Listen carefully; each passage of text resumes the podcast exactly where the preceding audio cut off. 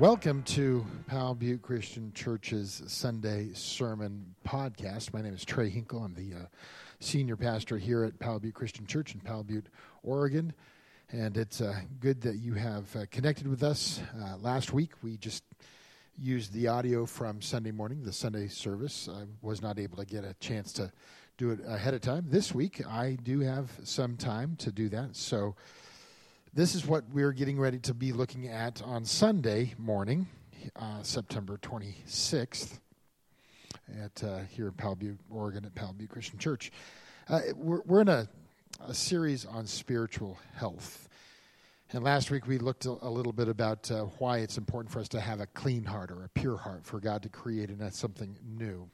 And today I want to continue to talk about heart healthy choices. Um, but really to talk about that song that I brought up last week called A Pure Heart.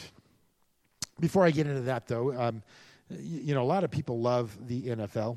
Some people are a little tired of it right now with the politics going on, but I, am a football fan. I love the NFL, and I actually love the NFL draft. Not too many people that I know actually get into the draft like I do. Uh, they, they enjoy watching the games, but uh, the whole picking uh, players from the college teams, that just seems boring to a lot of people. My wife comes home and they, she sees me watching the NFL draft, and she just she walks away. Uh, that's not something that she'd be interested in. I, I, want to talk about, though, a story in the Old Testament similar. Uh, an event similar to the NFL draft. So, this is way, way back, thousands of years ago. Israel had been begging God for a king. Samuel, who was God's prophet, had said, No, you already have a king. God is your king. But God says, You know what? If they want a king, it's going to get them into a bunch of trouble. But uh, let's let them have a king. They're not rejecting you, Samuel. They're, they're rejecting me. And so God gave them a, a man named Saul to be their very first king. Saul was king over Israel. But Saul messed up. He messed up. He disobeyed God. He had a hard heart. He did not have a heart that would follow after God. So God withdrew his spirit from Saul. And then he had the prophet Samuel uh, to uh, go to Bethlehem to a man named Jesse and to go essentially draft a new king. Okay? And that king was going to come, the new king was going to come from Jesse's family. The story is found in 1 Samuel chapter 16 if you're taking notes, but I'll, I'll just kind of explain the story to you real quick. So, one of Jesse's sons is going to be anointed king, right? This is going to be the draft choice of king. And, and, and it's, uh, it's very exciting for Jesse, I'm sure, uh, to know that one of his boys was going to be famous. So, Jesse brings out who he thought was going to be the best representative for that job as king. And uh, indeed, Samuel is very, very pleased with the looks and the athleticism of Eliab, and he's ready to anoint him. Uh, Samuel is. But God says, mm, Nope, not him. Oh, okay, that, that, that was a little unexpected. Okay, well, let's bring out the, the next prospect. So the second oldest, Jesse brings out uh, Abinadab, and uh, not a bad specimen at all here. Samuel's ready to anoint him, and God says, Nope, not him. Now, if you've ever watched the NFL draft, there are occasions where there's a guy from the uh, college uh, ranks who is supposed to be really, really, really good, and he's supposed to be drafted early in the first round. And yet, invariably, what happens is here's this guy, and he's waiting to have his name called. And the first round of 32 teams, 32 picks, they come around it comes and it goes, and the guy's still sitting there, undrafted.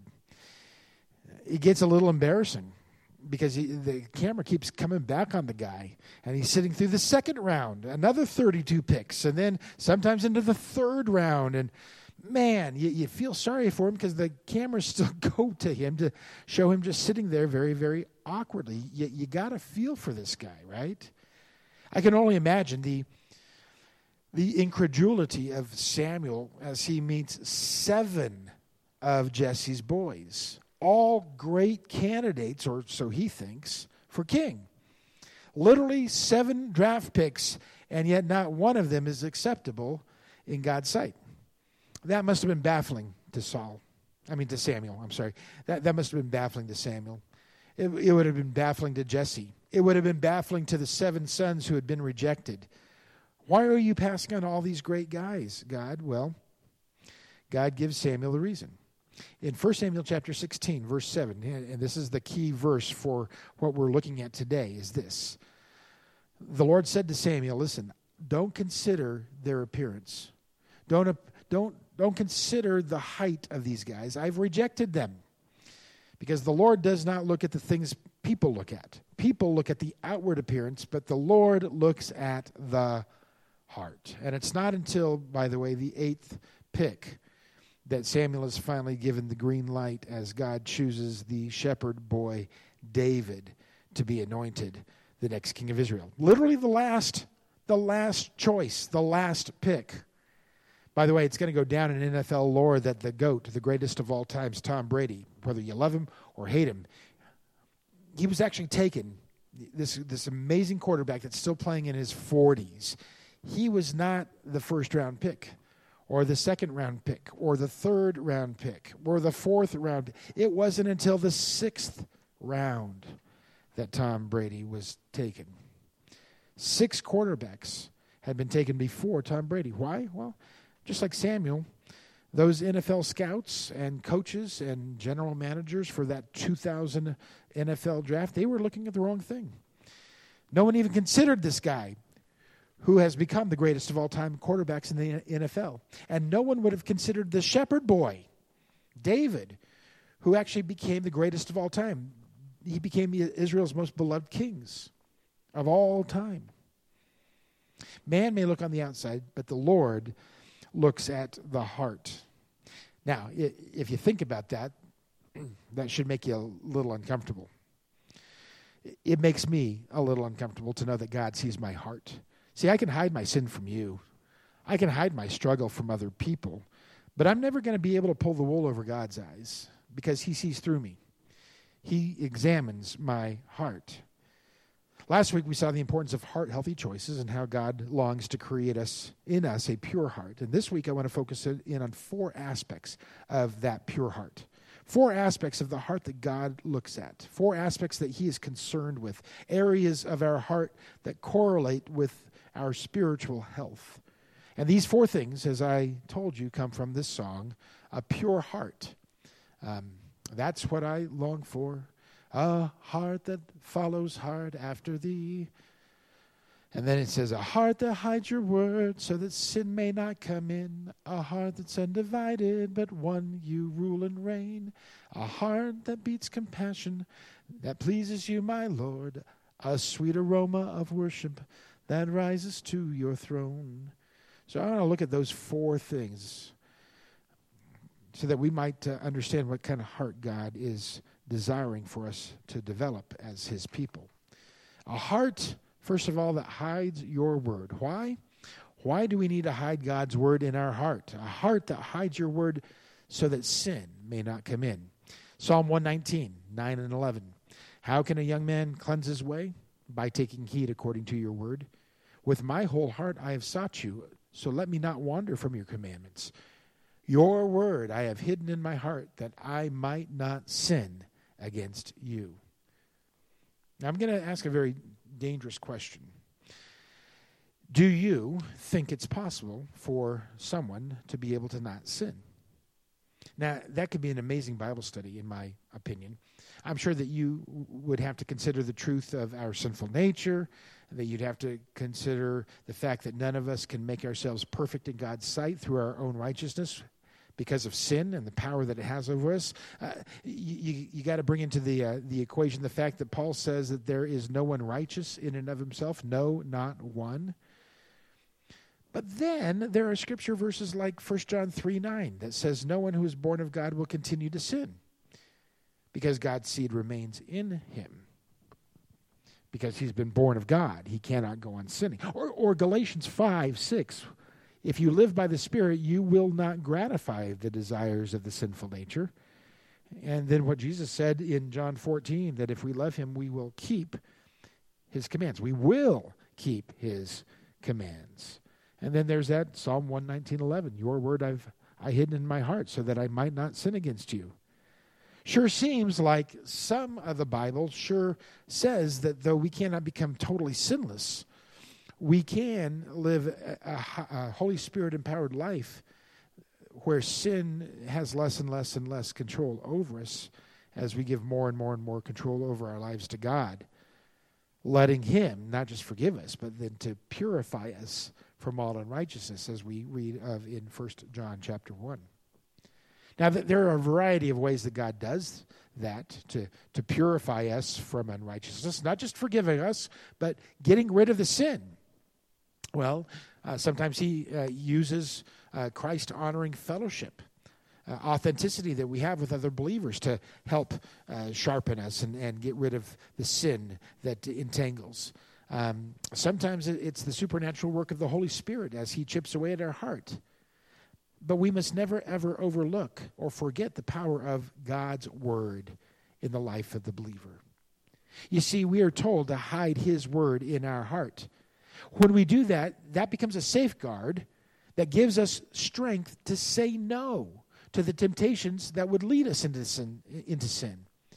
That's how Jesus stood up to the devil in the wilderness, by the way. Before Jesus began his earthly ministry, the Spirit led him out into the desert regions to be tempted by Satan. And Satan hit him everywhere that we are tempted in the lust of the uh, eyes, the lust of the flesh, and the pride of life. And every time temptation came, Jesus fought it off and he fought it off using the Word of God, Scripture.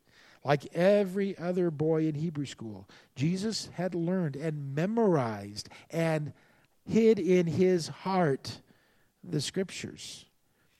If you've been watching uh, Dallas Jenkins' series, The Chosen, about Jesus and the disciples, powerful, powerful um, uh, show that has been given to us, a representation of what the Bible says uh, in, a, in a great way of seeing the relevance of, of the teaching of Jesus and seeing how it actually affected the, uh, the those around him, the disciples that he called. But I, I love the episodes where the, these Jewish boys that had gone to Hebrew school, they start to quote scripture. And they all quote the same scripture. They have all memorized. They have hidden God's word in their hearts. Very powerful and it's a great testimony to the power of God's word when you know it and you can put it into your heart because then it directs the, your path the way that it's supposed to direct your path. Now, some people say, well, I, I can't memorize very well. Well, then I'd say, well, do you like music? Yeah, I, I like music. Do, do you ever sing along? Um, like when nobody else is in the car with you and you crank up the radio and you're just singing along and, you know most of the words, right? Well, that, that's why I love worship songs that actually incorporate scripture, because if you sing something, it helps you remember it. I was one time part of a children's musical at church um, that was going through the Ten Commandments, and it was helping us learn the Ten Commandments by teaching us songs. And, and one of the songs was just saying, Sing it, you'll never forget it. Sing it, you'll never forget it. And I haven't. I did that, uh, uh, that uh, show uh, in uh, seventh grade, and I'm now 53 years old. And I still remember the words to the songs that we sang. And, and not just that particular show, but other shows. The, the, the, children began to sing songs like Seek ye first the kingdom of God. If you know that song, then you know Scripture. That's Matthew 6.33. How about uh, Give thanks to the Lord our God and King. His love endures forever. For he is good, he is above all things. His love endures forever. Well, that's Psalm 118. How about as the deer panteth for the water, so my soul longeth after thee? That's Psalm 42. Or how about, come, let us worship and bow down. Let us kneel before the Lord our God, our Maker. That's Psalm 95. Or, they that wait upon the Lord shall renew their strength. They shall mount up with wings like eagles. That's Psalm 40. Uh, I'm sorry, Isaiah 40. Or, uh, Beloved, let us love one another, for love is of God, and everyone that loveth is born of God and knoweth God. That's 1 John 4 7 and 8. He has shown thee, O man, what is good and what the Lord requires of thee, but to do justly and to love mercy and to walk humbly with thy God. That's Micah 6 8. I can go on and on and on and on and on. I, as a young man, as as as a child, I would learn these songs that were scripture songs, and now I have memorized Scripture because I knew those songs, because I sang those songs. And then, of course, created me a clean heart. Oh, God. We looked at that last week from Psalm 51. So if you have problems memorizing, engage in worship. There's a plenty of, of things uh, found in God's Word that are now songs available for us to sing every week. It takes discipline, though, to put God's Word in our heart. But again, if you're going to be a disciple of Jesus, then it's kind of the point to, to put yourself through discipline, right? It's no wonder that the modern American church has become so biblically illiterate. We, we aren't very disciplined. We don't seem to have time to be disciplined. We, so, so we don't even read the word, much less meditate on it or memorize it. But God says, listen, if you, if you want to keep your way pure, if you want to be able to have a clean heart, a pure heart, well, then you need to be in His Word, reading it and memorizing it, so that at the times that Satan comes at you with those temptations, you're able to stand up to those temptations because of the Word of God. So, a heart that hides your Word. Second, a heart that's undivided, but one you, Lord, rule and reign. You know, have you ever found that when you're making choices, it, it gets harder and harder to make the right choice anymore because simply because there's so many things to choose from, right? It's crazy. It's like for every choice you make, there are 10 choices that you don't make. And if you're like a couple of my past bosses in ministry, remembering those choices that you didn't make, that drives you nuts. Ah, man, maybe I should have done this. Maybe I should have gone here. Maybe I, I, I don't want to make the wrong choice. So now I'm paralyzed. How do you know what to say yes to? How, how do you how do you know what to say no to? And and once you've decided, how do you stick with your decision without wavering and second guessing and wondering if you should have made a different decision? See, that's that kind of mentality is like having a divided heart. You, you made a decision, but then you wonder, ah, did I really make the right decision? Is this really the right path that I need to go down? It's, it's like the person in front of me on the highway who can't decide which lane he wants to be in, right? Or, or I've seen people think that they wanted to stay on the highway and they are, there in the left lane, the, the fast lane, and they realize just as they begin to pass that exit, oh no, that's the exit I really should have taken. And then I've literally seen people cut across four lanes of traffic to, to get to that ramp. And, uh, and it's crazy. They obviously had a divided heart. Do I want to go straight or do I want to take this, this exit? It's those who know that they've chosen correctly from the get go, or very close to the get go, that can proceed with an undivided heart because they know that they've made the right choice. And they've made the right choice with this particular idea of the heart that's undivided because it's their path has been dictated, directed by the Lord. He rules, He reigns, and so therefore it's easy for someone to have a, an undivided heart who has already made Jesus Lord and said, I'm, Wherever you want me to go, that's where I'm going to go. See, Jesus made it clear that whenever He called His disciples, He says, I, I, I need you. I need all of you, not just half of you, not just a 10% of you. Famously in the Gospels, Jesus encountered some people who were interested in possibly joining the team. Luke chapter 9.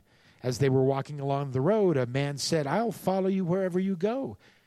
And Jesus looked at him and said, Hmm, did you know that foxes have dens and, and birds have nests, but the Son of Man has no place to lay his head? Are you really wanting to follow me? Uh, then he said to another man, Follow me. But that man said, Well, Lord, first let me go bury my father. And Jesus said to him, Let the dead bury their own dead. You must go proclaim the kingdom of God. And still another man said, I will follow you, Lord, but, but first let me go back and say goodbye to my family. And Jesus replied, No one who puts a hand to the plow and looks back is fit for service in the kingdom of God. Now, please understand that this is the same Jesus who actually upheld Moses' command for children to honor their parents. So the, the, the point here is something deeper than mere family relationships. It seems like Jesus is saying, oh, you, you don't need to worry about your family. You don't need to love your family. Don't take care of your family. No, No, that's not what Jesus is doing here. Jesus is drawing a line. He is saying, listen, I don't want I don't want to compete with anything else in your life. I don't want just a portion of you. If you're going to follow me, it's going to require your undivided heart, where nothing, not even your family, not even your family is more important to you than your spiritual health and your connection with me, says Jesus. You need to be close to the Master, you need to be undivided.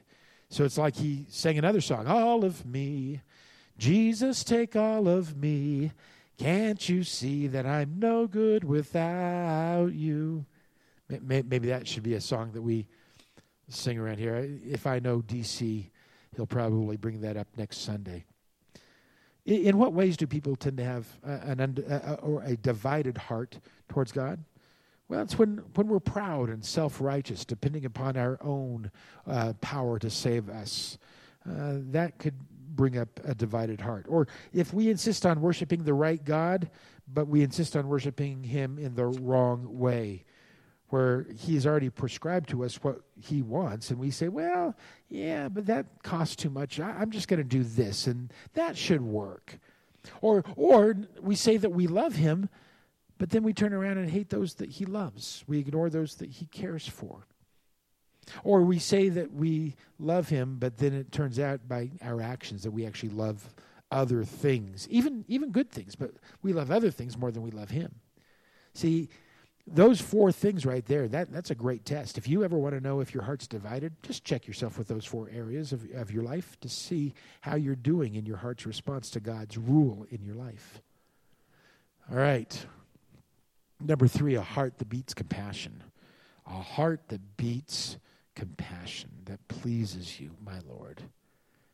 Hmm. Compassion. That's surely something that we need in this world today. I, I love Winnie the Pooh. I love Winnie the Pooh. And, and there's a story uh, told by A. A. Milne about Winnie the Pooh and his friend Eeyore, the donkey. Um, Pooh's walking along the river and he sees Eeyore floating, floating down the river uh, on his back. Okay. Eh, now Eeyore, being normally gloomy, is uh, extra gloomy. It looks like, and uh, because well, he's floating on his back and can't do anything about it. And the following conversation happens. it's pretty amazing. Uh, Pooh says, hey, "Have have you fallen in the river, Eeyore?" And Eeyore, in his deep voice, goes, "Silly of me, silly of me, wasn't it?" And then Pooh says, "Well, it, it seems to me you really should have been more careful." And Eeyore says, Oh, well, thanks for the advice. And Pooh says, It also seems to me that you're sinking. And Eeyore says, Well, it appears I am. Uh, don't, don't think you'd be of the mind to help rescue me by chance. so Pooh, being a bear of very little brain, finally realizes the situation. He actually helps, and they rescue Eeyore. And Eeyore apologizes for being such a bother. And Pooh says, "Oh, don't be silly. You should have said something sooner."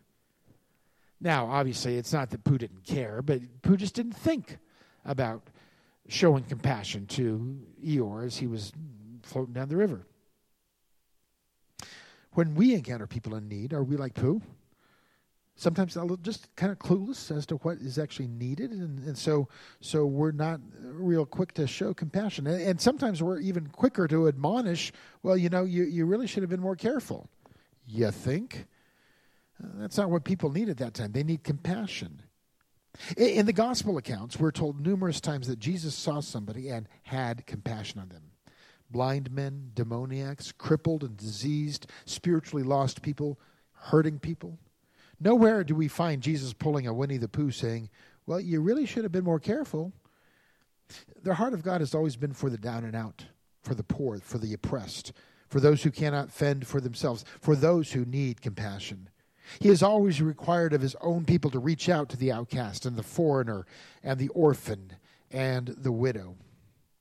There's a haunting verse in First John as the Apostle John is speaking about love. And he's talking about the kind of love that God has for us and then commands us to have for others. In First John chapter 3, he says, This is how we know what love is. Jesus Christ laid down his life for us, and we ought to lay down our lives for our brothers.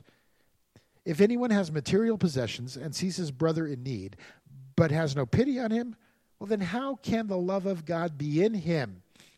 That's a very good question.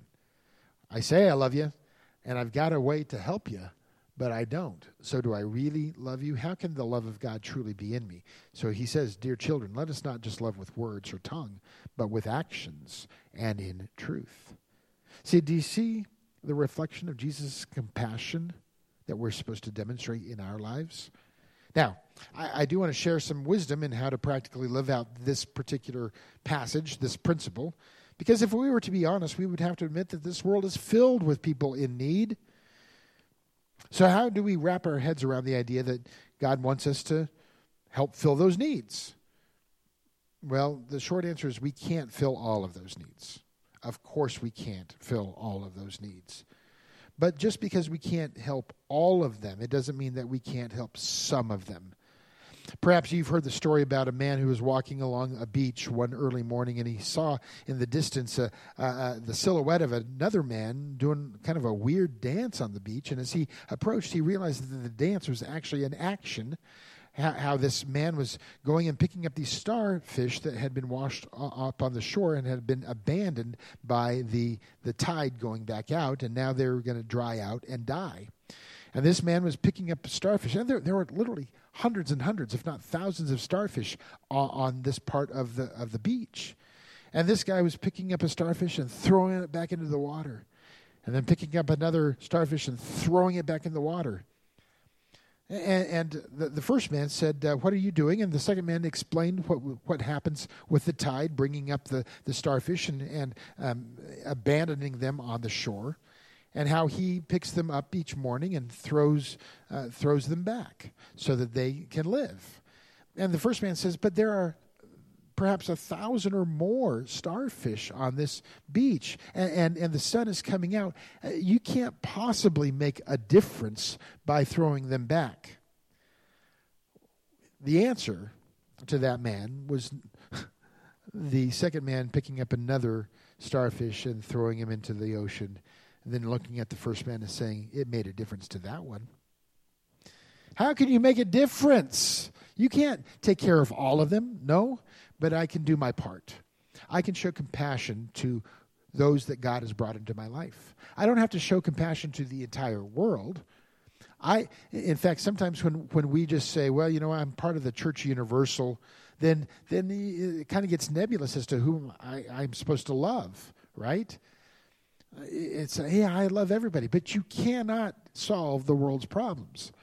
But you can make a difference to one you can show compassion to one as you're part of a local body of, of believers and, and uh, practice the one another's, love one another, carry one another's burdens, uh, be, be compassionate towards one another as the Bible has called you to do.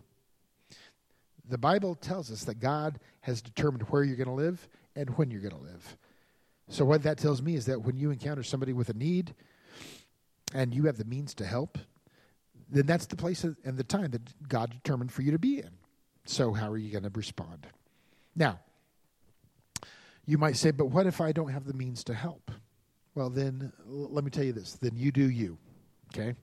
The Bible tells us that God has determined which gifts people will receive from the Holy Spirit in order to strengthen the body of Christ and to make it function in a healthy way. So if you can allow God, eh, no, I'm sorry, if you can find out how God has wired you, uh, if you can find out what extra He has blessed you with, be it finances, or maybe an expertise in a particular field, or perhaps extra room in your house, or maybe an extra car that you're not using, then maybe maybe you've been blessed with the ability to spend time with somebody and truly listen to them. Maybe you've been given some extra time in your in your week that you can actually drive people to to appointments, for example. Whatever it, whatever it is that God has gifted you with, with extra, are you willing to use that as means to help other people in compassion? See, that's the kind of heart God is looking for a, a heart that beats compassion that would please Him because we understand where His heart is, and that's where our heart is as well. Finally, the song says it's a sweet aroma of worship that rises to your throne. I want you to just jot these uh, scripture references down and then look them up later. because there's a lot of things in the Bible about our worship to God being a pleasing aroma. John 4 24. God is spirit, and his worshippers must worship in spirit and truth. Romans 12 1. I appeal to you, by the mercies of God, present your bodies as living sacrifices, holy and acceptable to God, which is your spiritual act of worship. Ephesians 5 2. Walk in love as Christ loved us and gave himself up for us, a fragrant offering and sacrifice to God. Hebrews 13, 16. Do not neglect to do good and to share what you have, for such sacrifices are pleasing to God. So we're told that worshiping God in spirit and truth brings a pleasing aroma to Him. So does when we present our whole lives to Him, sacrificing our will to His will, walking in love towards others. That's a fragrant offering, as, as well as doing good in this world and sharing what we have. Well, what, what is it like to God when we do these things? I've always thought, I've always liked thinking that when God sees our hearts moving in line with Him, that aroma of worship, that sweet aroma of worship is lifted up like a good barbecue, where the meats are just succulent, roasting over the Traeger, uh, juicy. Maybe you, you even have some roasted vegetables out there. These have been prepared to be pleasant tasting, to be pleasant smelling, and they have been purposed to be consumed. It draws folks in, it brings nourishment. That's what it means to be found in Christ we become a sweet aroma of worship as we sacrifice our life to the cause of Christ and let Him live through us. So much about Christ is that we are in Christ. Our forgiveness is found in Christ. Our eternal life is found in Christ. Our righteousness in the presence of God is found in Christ. Jesus said, Whoever loses their life for me will find it. And, and as we are in Christ, Jesus is the pleasant aroma then to God. To lose ourselves in Him means it's no longer us who live, but Christ living in us and through us. And that is a sweet aroma of worship to God. Well, that's uh, about all that I uh, needed to, to say in this particular uh, podcast. Um, a pure heart. That's what we long for. A heart that would follow hard after God. One that hides the word of God in our hearts so that sin may not come in. And a heart that's undivided but one he rules and reigns in a heart that beats compassion that pleases him, and a sweet aroma of worship that rises to his throne. Now, if that's your desire to have a pure heart, then it, it involves surrendering to the one that can give you that kind of heart. But surrendering is the key. As David said, Here I am, create in me a clean heart. That's the best health, heart health advice that anybody can give you. Follow after him follow hard after him and keep checking on how he changes you as you surrender more and more of your life to him.